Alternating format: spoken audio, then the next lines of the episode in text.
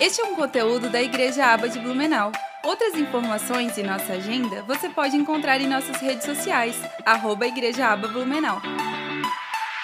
Eu sou generoso? É o título da mensagem. Eu sou generoso? Pergunta para a pessoa que está do teu lado, mas diz para ela não responder. Que é capaz ela responder o que você não quer ouvir, então só pergunta, diz assim, mas não responde. Aleluia. Aleluia. Esse livro é maravilhoso, ele tem lá no quiosque. Ele transformou é, a vida de milhares de pessoas. Ele foi editado já em mais de 30 idiomas, 30 línguas já pela Terra, né, pelo nosso planeta aí, abençoando vidas, vida abençoada. Ele trata da parte que é de Deus. Ele trata daquilo que nós aprendemos a fazer para Deus. E depois ele tem um outro livro chamado Uma Vida Mais Que Abençoada. É quando ele trata daqueles 90% que Deus nos deu. Como ser um mordomo das coisas de Deus. Né? E hoje nós vamos ver uma história maravilhosa de generosidade. Eu quero te dizer para você, eu quero falar para você que na semana que vem, no nosso culto da generosidade, venha preparado para dar alguma coisa. Amado, não fique pensando assim, não, acho que eu não vou vir no culto, porque tem, vai ter gente que vai lá dar um milhão, dois milhões, eu não tenho isso. Não.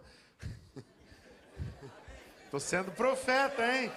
Estou sendo profeta, hein? Não, não venha preocupado com isso. Amados, os, menores presentes.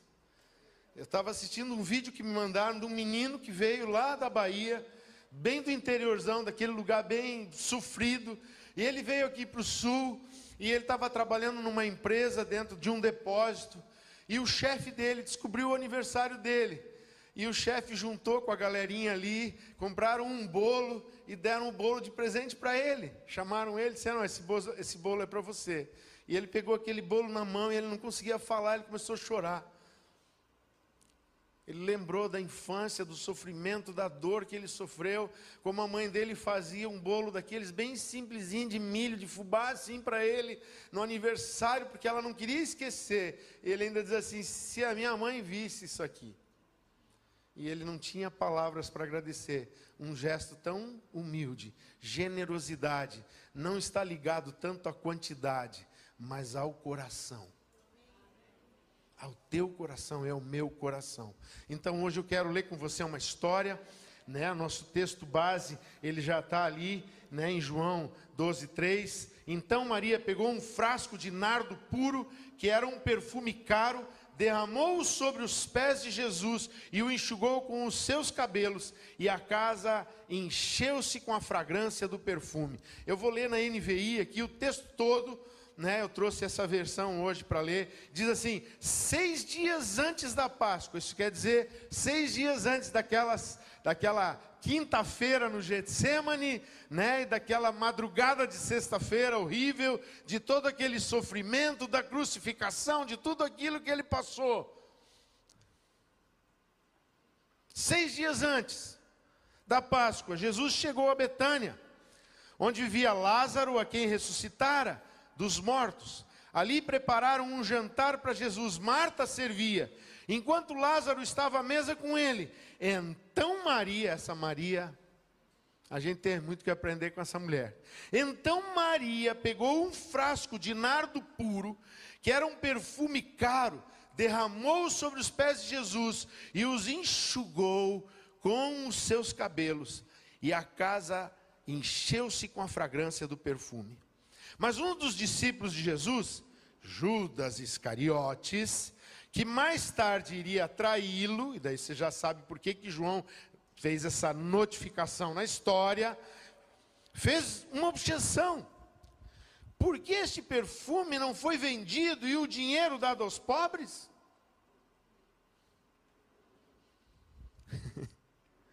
Seriam 300 denários, ele disse. Então, ele não falou isso por se interessar pelos pobres, olha o que João explica, mas porque era ladrão. Sendo responsável pela bolsa de dinheiro, costumava tirar o que nela era colocado. Respondeu Jesus: Deixe-a em paz. que o guarde para o seu dia, ou melhor, para o dia do meu sepultamento. Pois os pobres vocês sempre terão consigo, mas a mim vocês nem sempre terão. Enquanto isso, uma grande multidão de judeus, ao descobrir que Jesus estava ali, veio não apenas por causa de Jesus, mas também por, para ver Lázaro, a quem ele ressuscitara dos mortos. Assim, os chefes dos sacerdotes fizeram planos para matar também Lázaro, pois por causa dele, muitos estavam se afastando dos judeus e crendo em Jesus. Então, Maria pegou um frasco de um perfume caríssimo e colocou e ungiu os pés de Jesus e começou a secar com os seus cabelos. Eu fico imaginando se a casa se encheu da fragrância, por onde a Maria andou naquela semana, aquela fragrância estava nos cabelos dela também. Para nós termos nossa cabeça perfumada, nós temos que nos render aos pés de Cristo. Amém? Olha só, Deus mesmo inventou dízimos, ofertas e as primícias. Foi Deus que trouxe isso para o homem. Porque Deus nos ama, Deus quer nos proteger. Então Ele nos ensina, guarde isso, princípios de proteção. Princípios que nos protegem, que nos guardam. Princípios que fazem com que funcionem como chaves que abrem as promessas de Deus sobre nossas vidas né? Nós não aprendemos sobre dízimos em outro lugar senão no livro de Deus. Nós não aprendemos nos livros de ciências, nas revistas semanais, nos semanários, nas revistas mensais. Nós não aprendemos em documentários da TV. Nós aprendemos no livro de Deus, na Bíblia Sagrada. Por quê? Por que Deus criou tudo isso? Porque o dinheiro é o maior teste da nossa fé. Se Deus quer nos testar, Ele mexe no nosso dinheiro.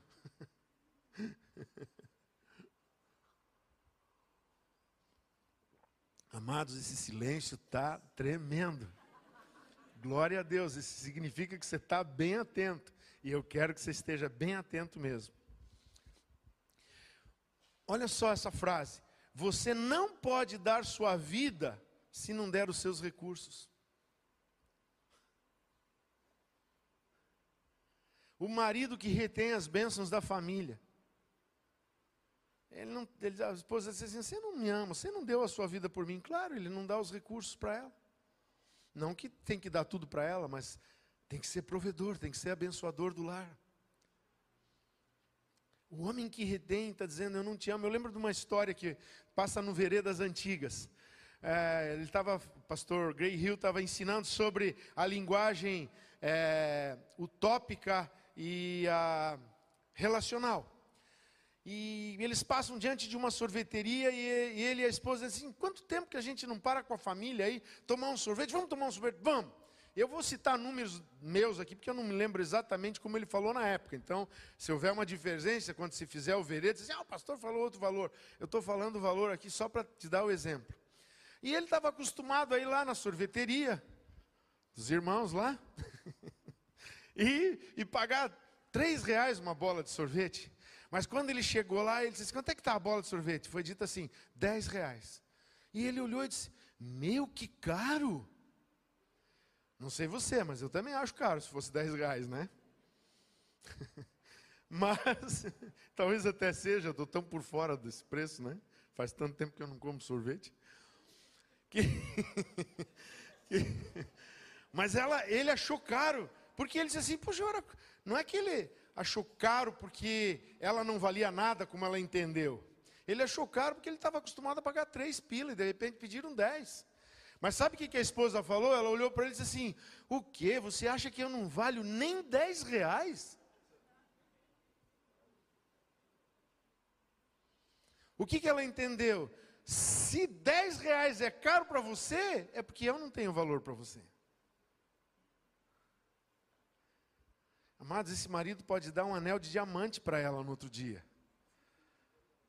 E eu não sei se ele vai conseguir apagar a impressão que ele causou errada. E às vezes a gente diz, Senhor, eu te amo, eu te amo. O Senhor diz assim, ó, vamos tirar uma oferta para ajudar a Blucan. E ninguém traz oferta. Diz, te amo, Jesus. Ele diz assim, estou vendo. Você não pode dar a sua vida se você não der dos seus recursos. E não tem nada a ver com a condição financeira que nós temos. Tem a ver com o nosso entendimento, nosso coração, nossa fé, nossa obediência e nosso amor a Deus e ao seu reino e a, a obediência à sua palavra. Na igreja primitiva era assim, olha o testemunho que Paulo dá sobre os cristãos da Macedônia. No meio da mais severa tribulação, a grande alegria e extrema pobreza deles transbordaram em rica generosidade. Pois dou testemunho de que eles deram tudo quanto podiam. E olha só o que Paulo diz: e até além do que podiam, por iniciativa própria, com alegria, eles nos suplicaram insistentemente o privilégio de participar da assistência dos santos. Que testemunho poderoso que Paulo está dando dessa igreja. Se você der das sobras, amado, não é adoração, não é nem oferta, é uma esmola. E nunca se esqueça: prosperidade vem de Deus para os seus filhos, e prosperidade não é pecado. Eu sou contra você ficar pregando só prosperidade, prosperidade, esquecer, né? Aquela, aquela teologia da libertação e esquecer de que Jesus merece toda a honra, toda a glória, e Ele merece o nosso melhor e não só o nosso dinheiro. Nós já vamos ver isso. Mas também o nosso dinheiro, também o nosso reconhecimento e a nossa gratidão. Porque olha só o que a Bíblia diz em Deuteronômio 8,18. Mas lembrem-se do Senhor, do seu Deus, pois é Ele quem lhes dá a capacidade de produzir riquezas, confirmando a aliança que jurou aos seus antepassados, conforme hoje se vê. É Deus que nos dá saúde para trabalhar, é Deus que nos dá um emprego. Eu lembro, tinha, Arlene trabalhou num banco aí, né? Não vou dizer nome para não fazer propaganda, mas eu lembro que as pessoas diziam assim: olha, o banco está demitindo gente. Você não está preocupado? Ela disse: Não, quem me deu esse emprego foi o meu Senhor. Só Ele me tira daqui. Nem o, a, a diretoria daquele banco podia tirar ela de lá, porque quem colocou ela lá foi Jesus. Esse reconhecimento a gente tem que ter. Quem deu esse lugar onde você trabalha e quem vai dar o teu emprego, se você está procurando, é Jesus. É Ele que vai providenciar sustento para o teu lar. É Ele que vai trazer a bênção para a tua casa. É Ele que vai fazer com que haja prosperidade no teu lar, que haja pão para os teus filhos, que haja pão na tua mesa, que você possa fazer aquilo que Salomão disse: coma e regale-se diante do Senhor.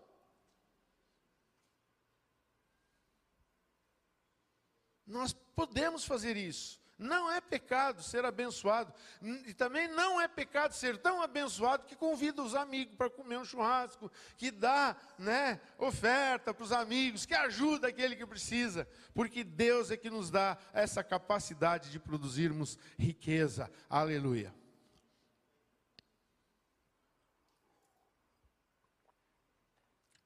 Nessa história de Jesus em Betânia, vemos duas questões importantes duas perguntas que eu quero deixar aqui para você, para nós ir meditando né, no decorrer desse tempo e até durante essa semana. Primeiro, por que Maria deu um presente tão generoso? Segundo, por que isso incomodou tanto assim Judas?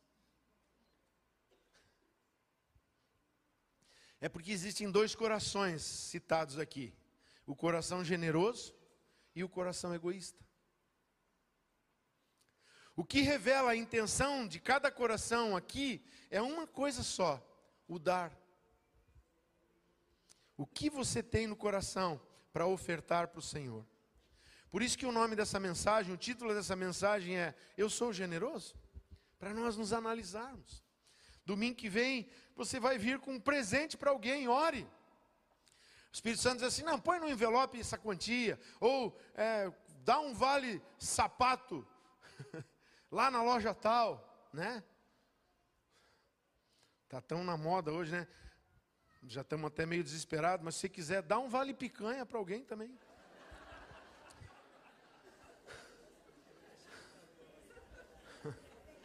né? Quem sabe?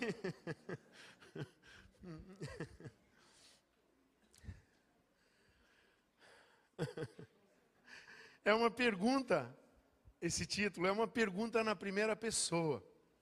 Pois tenho que trazer isso ao nível em que eu me questiono se sou generoso ou não. E por que às vezes eu deixo de ser? Três princípios nós vamos ver agora a respeito da generosidade. Princípio 1: um, o inimigo da generosidade é o egoísmo. Você já percebeu isso, né? No texto que a gente leu. E a Bíblia diz lá em Tiago 3,16: Pois onde há inveja e ambição egoísta, aí há confusão e toda espécie de males. Todos nós nascemos egoístas. Lembra? Na primeira mensagem que eu falei, né? É meu. Lembram da historinha, criança, né? Ela está com o brinquedo. Dá para o teu amiguinho. É meu. Aí o amiguinho tira um da sacola que ele trouxe. Ela olha e, é meu. É, não, não é, mas ela diz que é. Porque a gente nasce egoísta. Mas quando nós renascemos em Cristo, nascemos de novo em Cristo, nós também nascemos generosos como Cristo. Pela renovação da nossa mente, nós chegamos à mente de Cristo e passamos a ser semelhantes a Jesus. Então nascemos na carne egoístas, mas nascemos em Cristo Jesus generosos. Né? A gauchada diz: saiu igualzito ao Pai. Não é? Tem gaúcho rindo aí, hein? Aleluia, saiu semelhante ao Pai, saiu muito parecido com o Pai.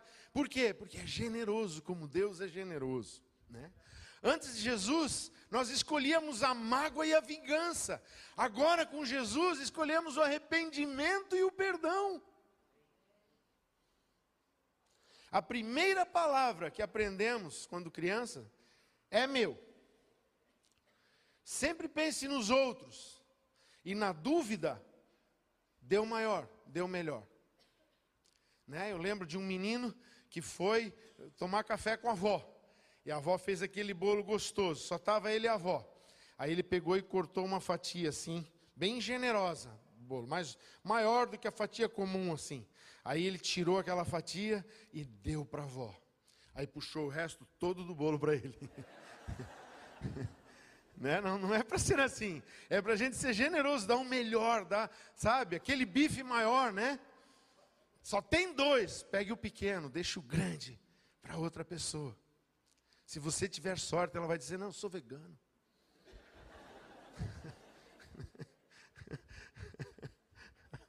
Aleluia. E, e existe algo muito peculiar nesse fato do ser meu. Pois Deus quer nos ensinar algo muito grande quando na Bíblia ele se refere aos dízimos como meu. Ele diz: meu. Vocês têm roubado meu dízimo, minhas ofertas, do que é meu. Muito forte isso, para nós aprendermos nessa noite, um dos segredos da generosidade. Naturalmente apontamos para os outros dizendo o que eles estão fazendo, né? E você deve ter visto muita gente no YouTube, que não é, que é, que. Irmão, fique com o que está na palavra falso profeta, né, nesses últimos dias a gente viu assim, transbordou, a, pelo menos a, eu, eu vou dizer para você, a minha paciência com profetas está no limite. Porque tem muita gente que deseja algo e ele fica dizendo que Deus falou. E, e ai daquele que diz que o Senhor disse quando Deus não disse. Compare, faça como os de Bereia. Profetizou, está diferente da palavra?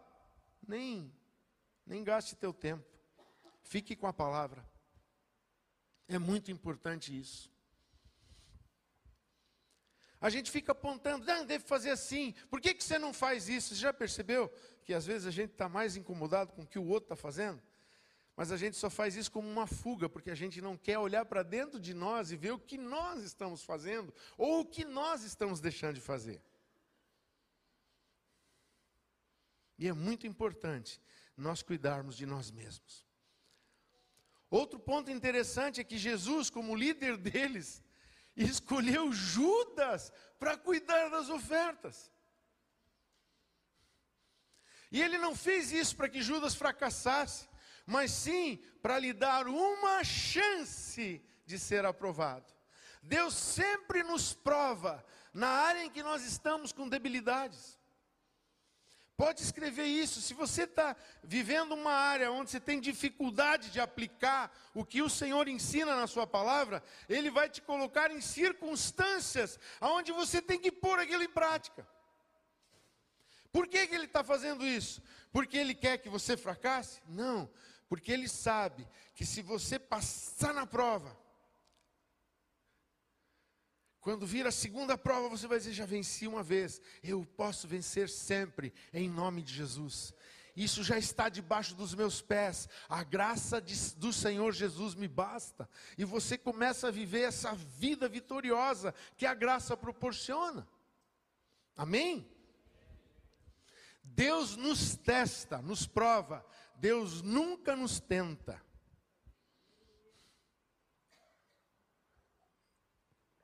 Tiago diz: Ninguém diga ao ser tentado, sou tentado pelo Senhor.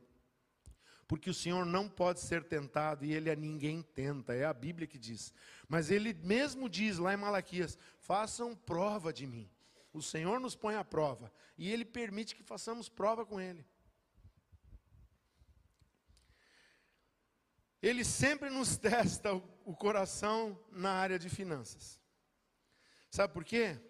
Porque aonde está o nosso coração, onde está o nosso tesouro, né, quero dizer, lá está o nosso coração. Onde está o nosso dinheiro, o nosso coração está comprometido com aquilo. Em Malaquias, Deus diz que aqueles que não entregam o dízimo roubam dele. Malaquias 3,8 diz assim: Pode um homem roubar de Deus? Aí ele, Deus mesmo falando através do profeta, responde: Contudo, vocês estão me roubando. E ainda perguntam: Como é que te roubamos?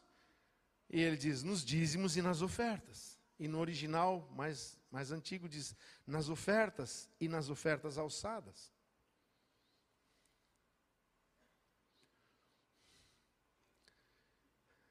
Fazer um comentário sobre Judas aqui. Judas roubava da bolsa de ofertas. Você sabe disso, né? Você acabou de ler na palavra, né? Mas presta atenção no que eu vou te dizer agora. Qual é a diferença entre o que Judas fazia e o dinheiro que está na conta de alguém que deveria de estar na bolsa de Jesus?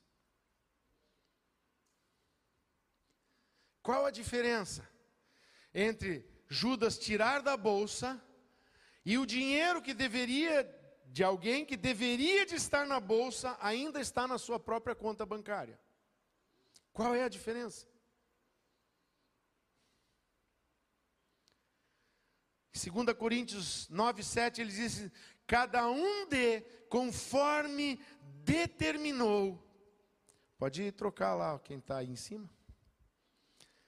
Cada um dê conforme determinou em seu coração, não com pesar, é, tá na, tá na, na sequência das, dos slides, isso. É só trocar os slides, querido.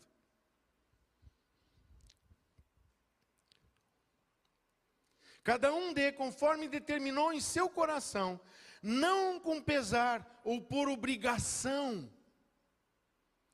Pois Deus ama quem dá com alegria. Veja, Deus não estabeleceu o dízimo para você dizer assim, é, também tem que dar lá, vou ter que dar. Mas se você traz assim, Deus não aceita. Ele quer que você tenha prazer em trazer o seu dízimo à casa do Senhor. O dízimo, como um ato de adoração, para ser aceito em oferta sacrificial no altar de Deus, pressupõe duas premissas básicas. Primeiro, precisa ser o primeiro a ser entregue. Segundo, precisa ser dado com alegria. Né? Pastor Tiago ensinou, né, antes da conferência, ele ainda lembrou disso. Quando você diz assim, ah, eu vou pagar todas as contas, vou ver tudo, aí eu vou dar meu dízimo. Você diz assim, meu pastor, nunca consigo, nunca sobra para o dízimo. E não vai sobrar mesmo. Mas se você der ele como primícia, você diz assim, chegou, eu faço isso. Né? Depositam, já devolvo o Pix na mesma hora. Não fica na minha conta. E aprendi isso como um segredo de bênção. Deus tem nos suprido sobrenaturalmente por anos, amados. Porque nós aprendemos esse segredo da premissa.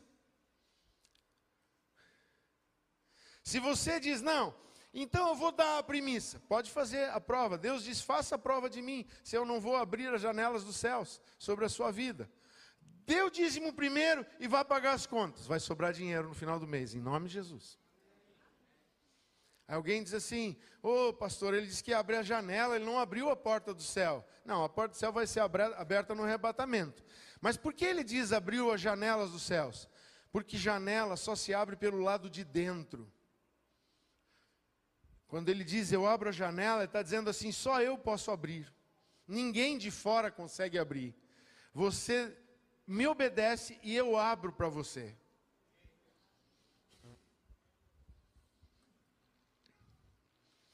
Princípio 2: a real generosidade é extravagante.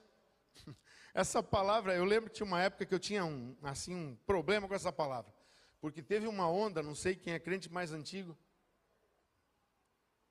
teve uma onda de pregação do extravagante, a oração extravagante, a pregação extravagante, uma vida extravagante, e as pessoas começaram a virar extravagante, não espiritualmente. Ficaram só no extravagante.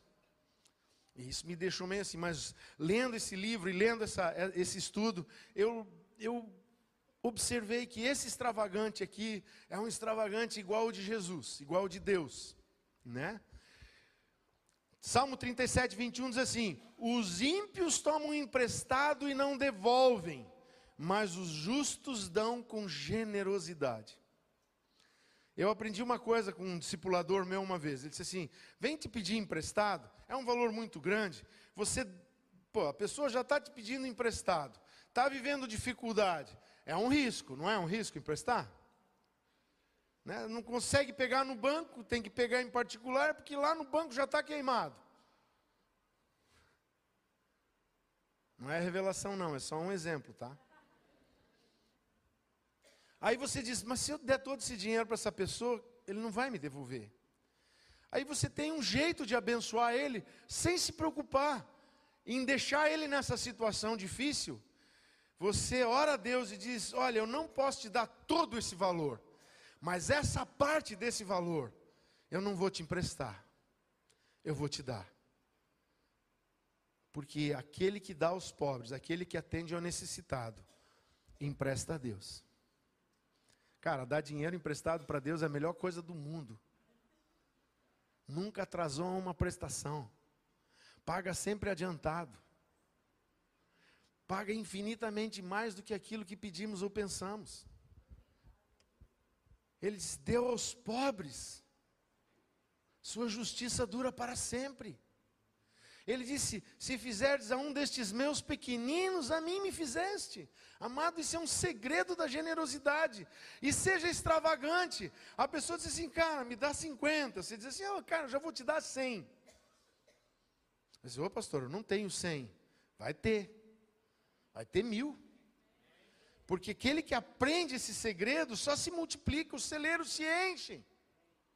Ele diz lá em Malaquias: e vejam se eu não vou derramar sobre vocês, abrir as janelas dos céus, para a chuva vir no tempo certo sobre a vida de vocês, para que se encham os celeiros de vocês abundantemente. E ele diz: aquele que dá para o Senhor, aquele que semeia no reino de Deus, vai ter sempre em abundância para toda boa obra. Eu dou o dízimo, eu participo do semeador missionário, eu ainda semeio no Paraguai, e quando o Silmar Wilbert vem, ainda dou oferta para ele, e quando eu sinto o chileno passa, eu oferto na vida do chileno, e quando. Amados,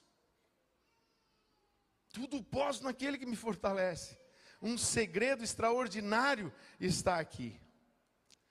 Nós sabemos disso com relação a Deus, pois Deus é um Deus generoso e nos, dá um, nos deu já um presente extravagante. A Bíblia diz: porque Deus amou o mundo e nós éramos o mundo, e porque Ele nos amou, Ele deu o que Ele tinha de mais precioso, Ele deu o seu filho por nós. Que oferta extravagante, Ele deu o seu filho por nós. Ele deu o escritor de Romanos diz assim: se ele nos deu o que ele tinha de mais precioso, que era o seu filho, não nos dará juntamente com ele todas as outras coisas. Olha a generosidade de Deus. Além de nos dar Jesus, ele ainda diz: vai nos dar todas as outras coisas. Eu amo aquele versículo diz assim, né? Mateus 6:33. Por quê? Porque ele diz assim: busca em primeiro lugar o reino de Deus e a sua justiça. Põe os teus tesouros no reino de Deus e na justiça de Deus. Quer dizer, aplica das tuas finanças no reino. E todo o resto, ele diz, todo o resto vos será acrescentado. Glória a Deus. Existem outros vários doadores extravagantes nas Escrituras. No livro do Robert Morris, ele, ele se preocupou em calcular a oferta de Davi, que está lá em 1 primeira Crônicas 29, de 1 a 5. E ele transformou aquilo em dinheiro americano, nos dias de hoje. E ele, trazendo aquelas tonelagens de ouro que Davi doou para a construção do templo de Salomão, né, prata, ouro, cobre, bronze, tudo aquilo que ele doou, é, calculado para o dia de hoje, são equivalentes a 21 bilhões de dólares. Para você ter uma noção do que era aquele templo. Por isso ele era considerado né, uma das oito maravilhas do mundo. Eu não vi aquilo, mas devia de ser muito luxuoso. O templo de Salomão ali de São Paulo ia ficar com vergonha perto daquele. Mas Deus diz que lá no céu até as ruas são de ouro. Outra oferta extravagante, a viúva pobre. Jesus disse que ela deu uma oferta extravagante, porque todo mundo deu que lhe, do que lhe sobrava, e ela deu tudo que tinha. Olha a coragem daquela mulher, viúva, dependente, socialmente abaixo da média, e ela diz: Tenho duas moedas, posso pensar no pão da semana. Vai dar só o pão da semana? Quer saber de uma coisa? Vou dar tudo para Deus, porque é Ele que cuida de mim.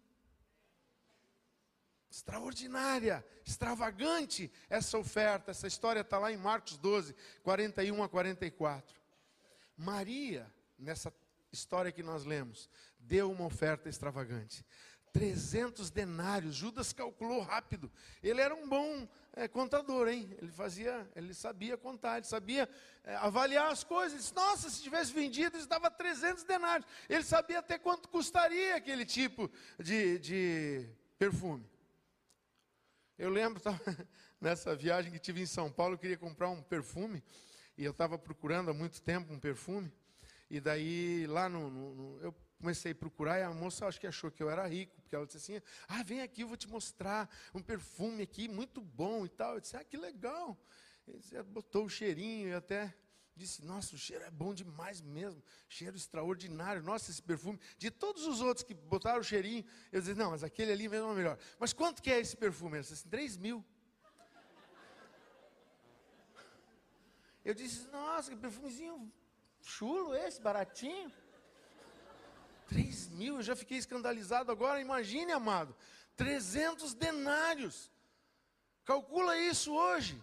Um, um denário era uma diária de um trabalhador, isso quer dizer 300 dias de trabalho, equivalente para aquela época por, três, por um ano inteiro de salário.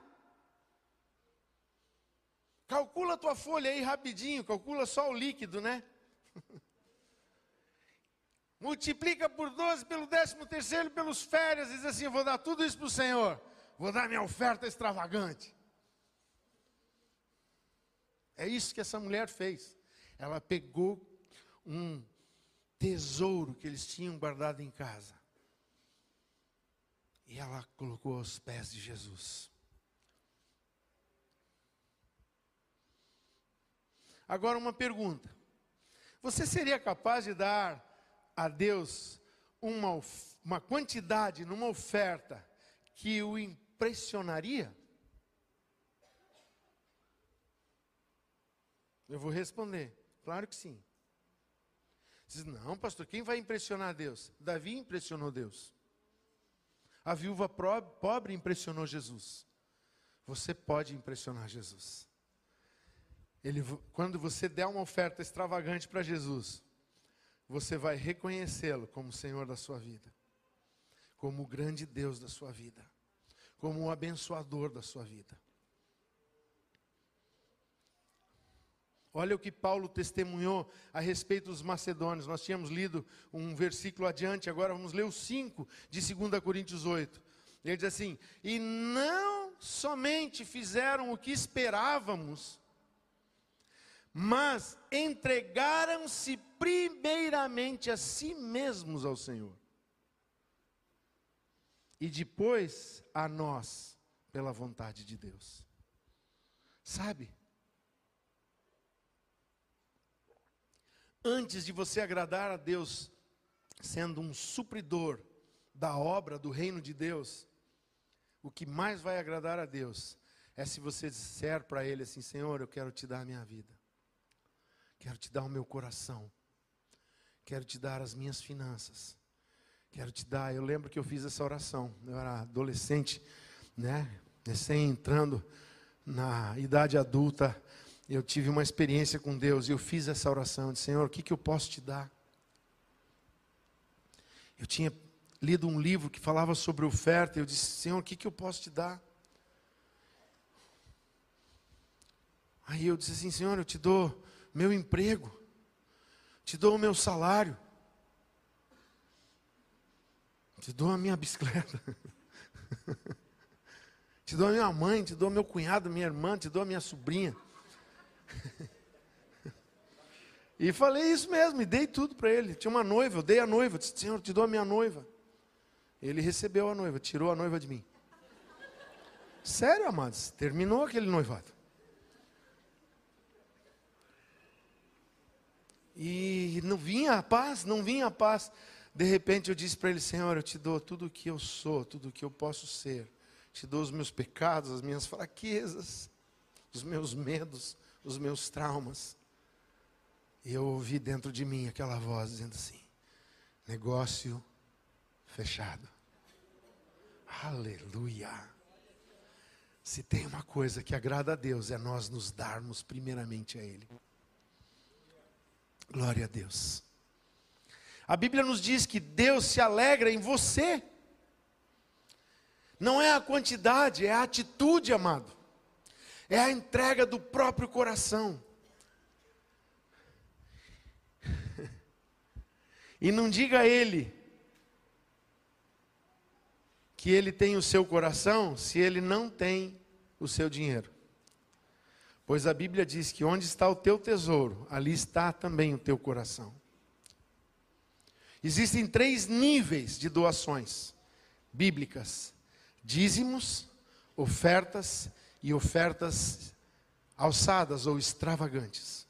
Se você for ler em Êxodo, tem um pedido de Moisés para construir o tabernáculo: tragam ouro, pedras preciosas, púrpura, né, tecidos de peles de cabra, tudo isso era caríssimo naquela época.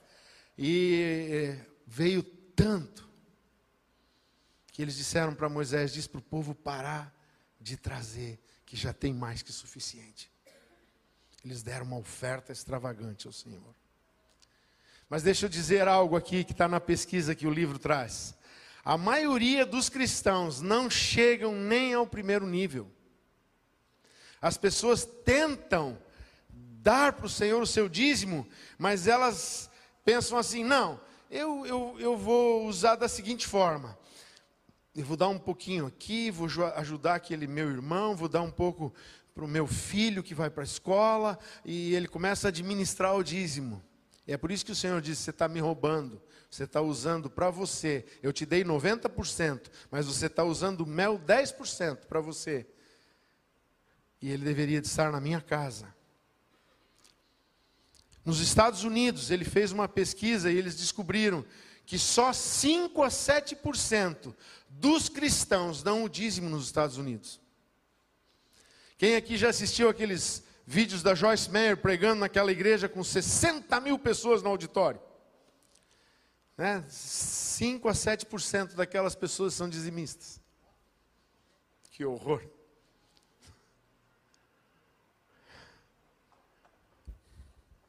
Nós não vamos ser assim. E eu quero te dizer um outro grande segredo. Só quando nós atingimos o primeiro nível, é que Deus abre as janelas dos céus, eles tragam todos os dízimos à casa do tesouro, tragam para que haja mantimento na minha casa.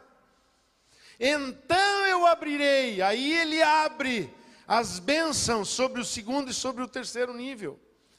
Você diz, eu nunca pude dar uma oferta extravagante, é porque você nunca conseguiu viver no primeiro nível ainda. Mas há um segredo para uma vida abençoada. Se você começar a viver nesse nível dos dízimos, Deus vai abrir para você o dízimo das ofertas e das ofertas alçadas. Não é para minha glória nem para a glória da minha esposa, mas um dia ela veio para mim quando a gente estava com a campanha, juntando dinheiro para comprar aqui. ela, depois nós até anunciamos quem quisesse pegar de volta, ela disse: Não vou pegar de volta, porque se for preciso nós vamos usar na reforma desse templo. E ela disse, me chamou e disse: Preciso te mostrar uma coisa. Me pagou um café. Quando eu fui lá no café, ela disse: oh, estou guardando da minha aposentadoria esse valor. E eu quase caí de costas. Disse: Cara, vamos trocar de carro. Não, brincadeira. Eu até fiquei chocado na época, ela sabe disso. Eu disse: Nossa, você conseguiu guardar tudo isso? Ela disse que eu tenho um sonho, eu quero mudar a nossa cozinha. Eu disse: Maravilha, então quando? Ela disse: Não, mas eu quero dar para o Senhor. E nós trouxemos essa oferta para o Senhor. Alegria de dar. Mais bem-aventurado é dar do que receber, amados. Por isso, venha para o culto da generosidade com vontade de dar alguma coisa. Não venha para o culto assim, ah, quem será que vai me dar alguma coisa? Venha assim, para quem que eu vou dar alguma coisa? Deus vai te usar para abençoar vidas. Amém? Ser generoso é muito importante. Princípio 3: existe recompensa na generosidade.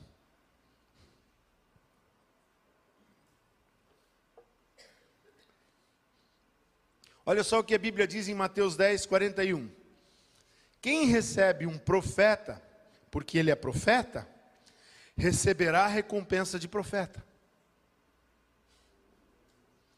Quando você recebe na sua casa um pastor, dá um café, você recebe lá um profeta na sua casa, um homem de Deus, uma mulher de Deus, usada por Deus, e você dá um café para ela, você tem um galardão dela. A Bíblia diz assim: e quem recebe um justo, olha aí, não precisa nem ser pastor nem nada disso, só um crente lavado no sangue do Cordeiro, e você recebe ele na sua casa, porque ele é justo, você recebe ele como um justo, reconhecendo que ele é justo, receberá a recompensa de justo. Que Deus maravilhoso é esse? Como Ele gosta de abençoar. Qualquer pessoa que recebe um justo é abençoado como justo. Porque Deus ama abençoar. Deus nunca vai ser superado por ninguém no dar, amados. Eu quero ler um outro texto, está lá no Salmo 19, 11. Mas eu vou ler o 9 e o 10 também. Diz assim: O temor do Senhor é puro e dura para sempre. As ordenanças do Senhor são verdadeiras, são todas elas justas. São mais desejáveis do que o ouro, do que muito ouro puro. São mais doces do que o mel, do que gotas do favo. O 11: Pois o teu servo é advertido por elas, o teu servo é advertido. Há grande recompensa em obedecer-lhes. Quando você obedece a palavra, a palavra promete uma recompensa. Não é porque você. E, e olha só, não faça para ter a recompensa. Faça por amor a Deus. Faça por amor a Deus. Pastor Lift Hitler estava contando, ele é um homem que está é, com um ministério lá no Paquistão, já ganhou um milhão de muçulmanos para Jesus. Aliás, na terça-feira, amanhã, dia 21, nós vamos ter um grande culto lá na Vila Germânica. Você Está convidado para estar tá lá comigo. Vamos adorar o Senhor. Uma igreja só em Blumenau, não é só a aba. A igreja do Senhor reunida lá, nós vamos adorar o Senhor. Vamos envergonhar o diabo. Nessa cidade existe o corpo de Cristo, existe a igreja de Jesus, existe um povo abençoado que adora o Senhor Jesus, e nós vamos estar lá. Mas na terça-feira você não pode faltar, vai ter um pastor lá daquela região do Paquistão, Afeganistão. Eu peço para você, já vou te pedindo, não filme ele, não poste. Hoje de manhã eu já cheguei em casa, né? E tinha, tem um, nós temos um, uns, uns, irmãos aqui que são fãs da gente, né? Irmã Suzana mesmo. Aí estava lá assim, tinha uns 10 posts de trechos dessa mensagem. Glória a Deus, aleluia. Fiquei muito feliz, curti. Só dá para curtir uma vez, queria curtir umas 10 vezes também, mas só deu para curtir uma. Mas eu estava muito feliz. Mas com relação a esse pastor que vem lá do Oriente, é, não filme, não poste nada. Ele já foi preso dez vezes, amado. Não põe a vida dele em risco. Venha ouvir os testemunhos, porque você investe, nós como igreja investimos na One Passion. E quando a One Passion recebe a oferta da igreja Aba, você está ofertando junto com a gente. Quando você traz no semeador missionário aqui a tua oferta missionária, você está participando de obras que você. É que a gente é, ainda está aprendendo a fazer esse negócio de marketing, né? A gente não é muito bom nisso. A gente é que nem pato, a gente bota o ovo e não, não faz barulho nenhum. Né? A galinha é diferente, a galinha bota um ovo e fica. Todo mundo sabe que ela botou um ovo. A gente precisa aprender assim com a galinha. Né? Mas a gente participa de muitas obras missionárias e você está junto com a gente quando você traz a tua oferta missionária aqui. E tenha coragem de trazer ofertas extravagantes para missões. Nós temos uma escola onde a gente treina pessoas para serem enviadas para plantar igrejas. Não venha atrás da recompensa. Pastor Leaf ele estava contando que foi chamado para orar por uma pessoa, por um menino, que era filho de um líder desses é, lá, é, islâmicos. Ele só está no hospital, ele tentou ir no hospital e não deixaram ele entrar. E ele foi para casa e disse: oh, Senhor, seria tão bom se eu orasse por ele e ele ficasse curado, Senhor, o milagre acontecesse. Quantas portas se abririam para mim, para o meu ministério? Aí o Senhor disse para ele: Liv, por que, que você sempre faz as coisas com uma segunda intenção? Por que, que você não quis ir lá orar só para ver o moço curado? Por que, que você queria orar para o moço ser curado, para o teu ministério ficar abençoado? Amado, traga sim a oferta. Senhor, eu venho porque eu te amo. Eu venho com gratidão a ti. A recompensa é automática, meu amado. Não se preocupe com a recompensa. Deus não falha.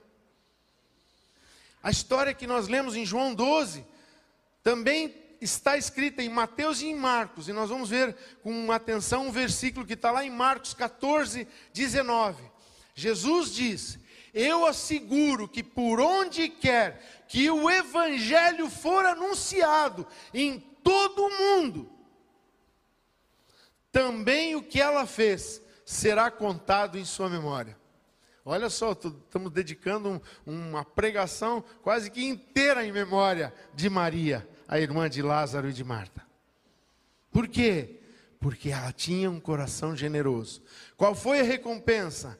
Ela será lembrada gerações e gerações. Já se passou mais ou menos dois mil anos e a gente ainda fala da Maria do exemplo dessa mulher.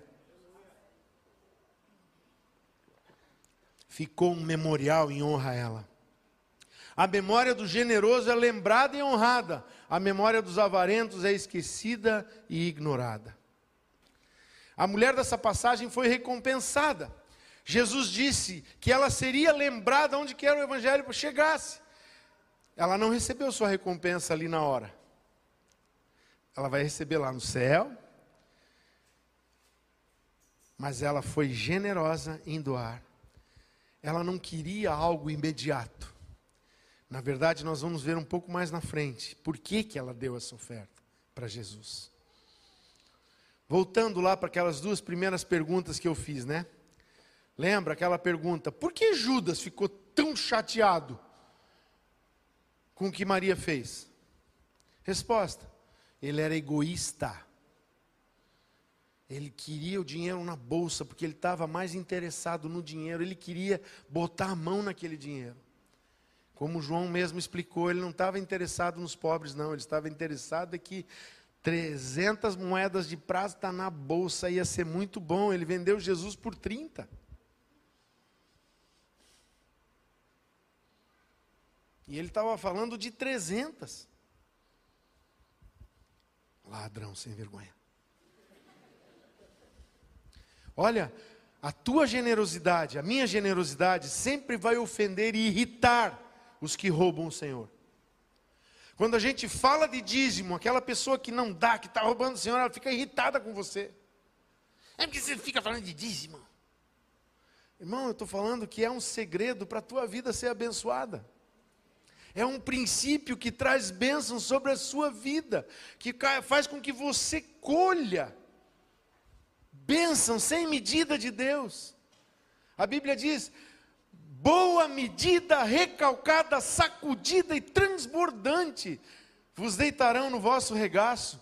Amado, você fica pensando no 10, você troca ele por qualquer micharia, você acaba tomando Coca-Cola, que faz mal para a saúde, comendo besteira, não vou falar o nome das besteiras, porque vão, daqui a pouco vão me processar que eu estou falando mal de alimento aí. Não quero. Mas você, quando você vê, você gastou com coisas que não acrescentaram nada na sua vida, mas para Deus você reteve. Estava conversando com umas pessoas e dizendo assim: Você viu, pastor? Estão falando em tirar. Quem tem dois apartamentos vão tirar um. Se a tua casa é grande, vamos botar gente para morar lá. Isso aconteceu lá na Venezuela, isso aconteceu lá em Cuba. Temos aqui o Juan e a Yensi, podem, você pode conversar com eles. Essa semana tive uma experiência com eles, fiquei assim chocado quando a Yensi disse assim: "Não, nós estamos acostumados a uma refeição só por dia".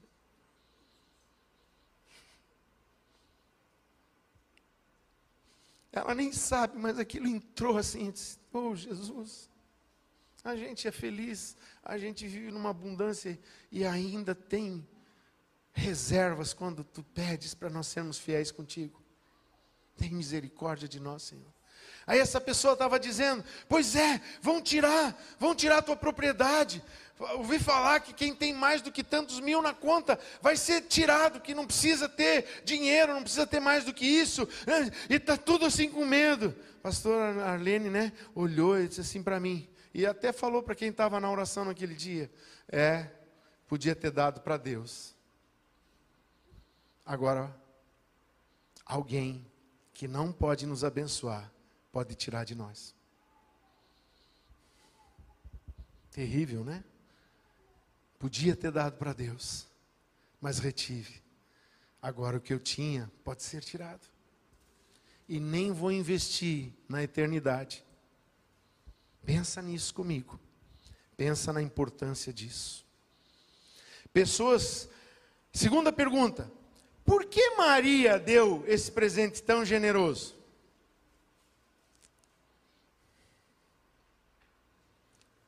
Porque um capítulo antes, no capítulo 11, ela estava em luto, porque Lázaro, o irmão dela, tinha morrido. E quando Jesus chegou de volta na cidade, ela disse: Mestre, se você tivesse aqui, meu irmão não teria morrido. E Jesus disse: Não, ele vai ressuscitar. Ela disse: Eu sei que no último dia. Jesus disse: Não, no último dia. Se tu creres, tu vais ver a glória de Deus hoje. Disse para o povo lá: Tira essa pedra. Olhou para dentro do túmulo e disse: Lázaro, vem para fora. E Lázaro ressuscitou. Aí ela vai e diz: só um perfume de nardo. Eu tenho meu irmão comigo na mesa. Nós temos honra de novo, não seremos duas mulheres desaventuradas nessa sociedade. Nós temos um homem na casa de novo, que traz honra para duas mulheres. Naquela sociedade trazia muita honra. Ela disse: a minha gratidão a Jesus é muito grande. Ela fez por gratidão. Pessoas com um coração grata, grato, são generosíssimas. Mas eu quero ir um pouco além de um parente ressuscitado. Todos nós que estamos aqui, estávamos mortos, segundo Efésios, nos nossos delitos e pecados, nas nossas transgressões mas em Cristo Jesus fomos ressuscitados. Por isso a importância do batismo. É um ato que vai ter aí, próximo sábado agora. Se você ainda não se inscreveu, teve gente no membresia, tem uma chance. 29, 29 desculpa, então, domingo, mas é terça, é, não é no sábado, é terça-feira à noite, perdão. Né? Não nessa terça, dia 22, 29, terça-feira, isso mesmo vai ter o batismo aqui. Se você, eu vi que no membresia várias pessoas disseram assim: fale com o seu líder, eu quero. Eu vi que várias pessoas queriam. Vamos fazer uma grande festa, porque na festa do batismo nós sepultamos o velho homem e renascemos com Cristo para uma nova vida. Ele nos deu o direito de sermos herdeiros de Deus. Qual a nossa gratidão por isso? Ele nos deu o direito de termos nossas necessidades supridas, segundo as suas riquezas em glória. Filipenses 4,19. Qual é a nossa gratidão por isso? Eu lembro que eu contei, há uns domingos atrás, que eu tenho um amigo que a gente pergunta para ele: Ei, como é que está? Ele sempre diz: Estou melhor do que mereço. Ele diz: Eu merecia ir para o inferno, mas Jesus me salvou, estou indo para o céu. Aleluia, amado. Quanta gratidão nós temos por esse Jesus. E você diz assim, tá, mas eu vou trazer o dinheiro aqui para quê? É, você só, é só você ver, a nossa diretoria pode te dar explicações. Porque nós somos uma igreja que investe em evangelismo, que investe em missões e que quer plantar muito missionário nesse mundo ainda. É por isso, é para você e eu investirmos no reino de Deus para a honra e glória do Senhor Jesus.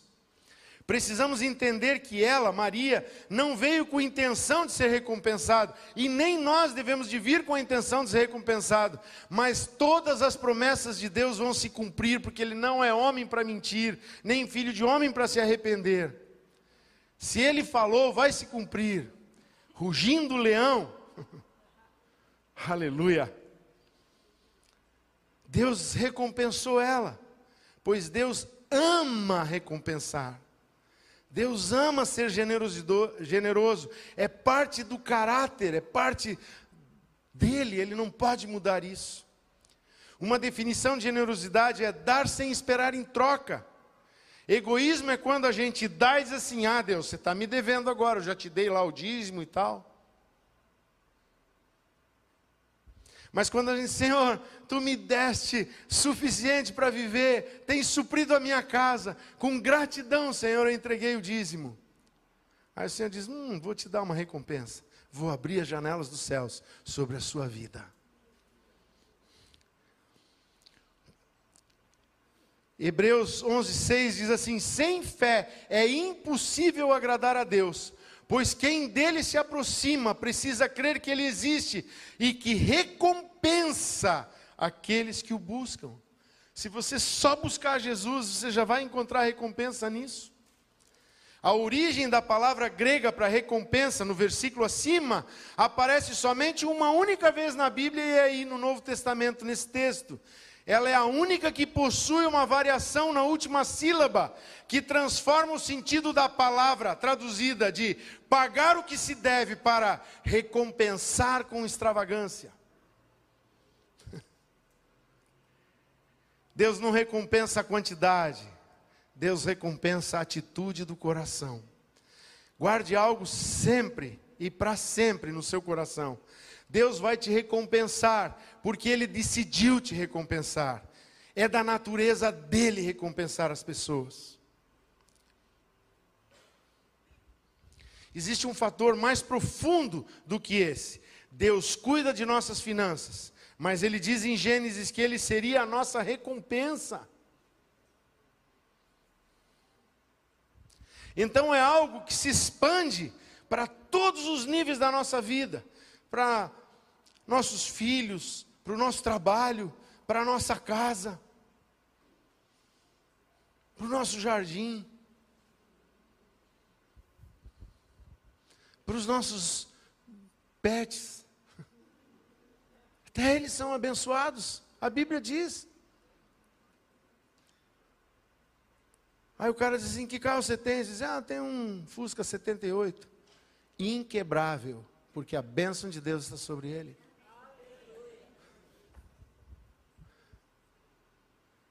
É isso que é recompensa. É quando Deus transforma o que você tem em bênção para abençoar outros.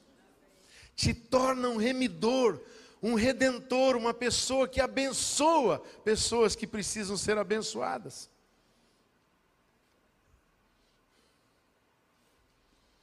Deus é um Deus de favor e de graça. Quem não honra a generosidade está premiando o egoísmo. Olha só, Mateus 25, 23. E o Senhor respondeu para aquele servo que apresentou: Me deste tantos talentos, e eu aqui multipliquei, e os dupliquei, e agora te trago, Senhor, estes talentos de volta. Ele disse: Hum, muito bem, servo bom e fiel. Você foi fiel no pouco, olha a recompensa. Eu o porei sobre o muito. Venha, participe da alegria do seu Senhor. Aleluia. Glória a Deus. Uma vida abençoada. Princípios que vão nos levar a encher esta casa de prosperidade, a encher os nossos lares de prosperidade, a abençoar os nossos filhos, a podermos dar para eles as melhores faculdades o melhor estudo, as melhores oportunidades. E mais do que isso, a bênção do Senhor vai vir sobre os nossos filhos, porque Ele diz que a bênção do Senhor, ela atinge até mil gerações daqueles, porque eles pediram para participar, e no meio da extrema pobreza deles, eles se superaram em dar além das suas forças.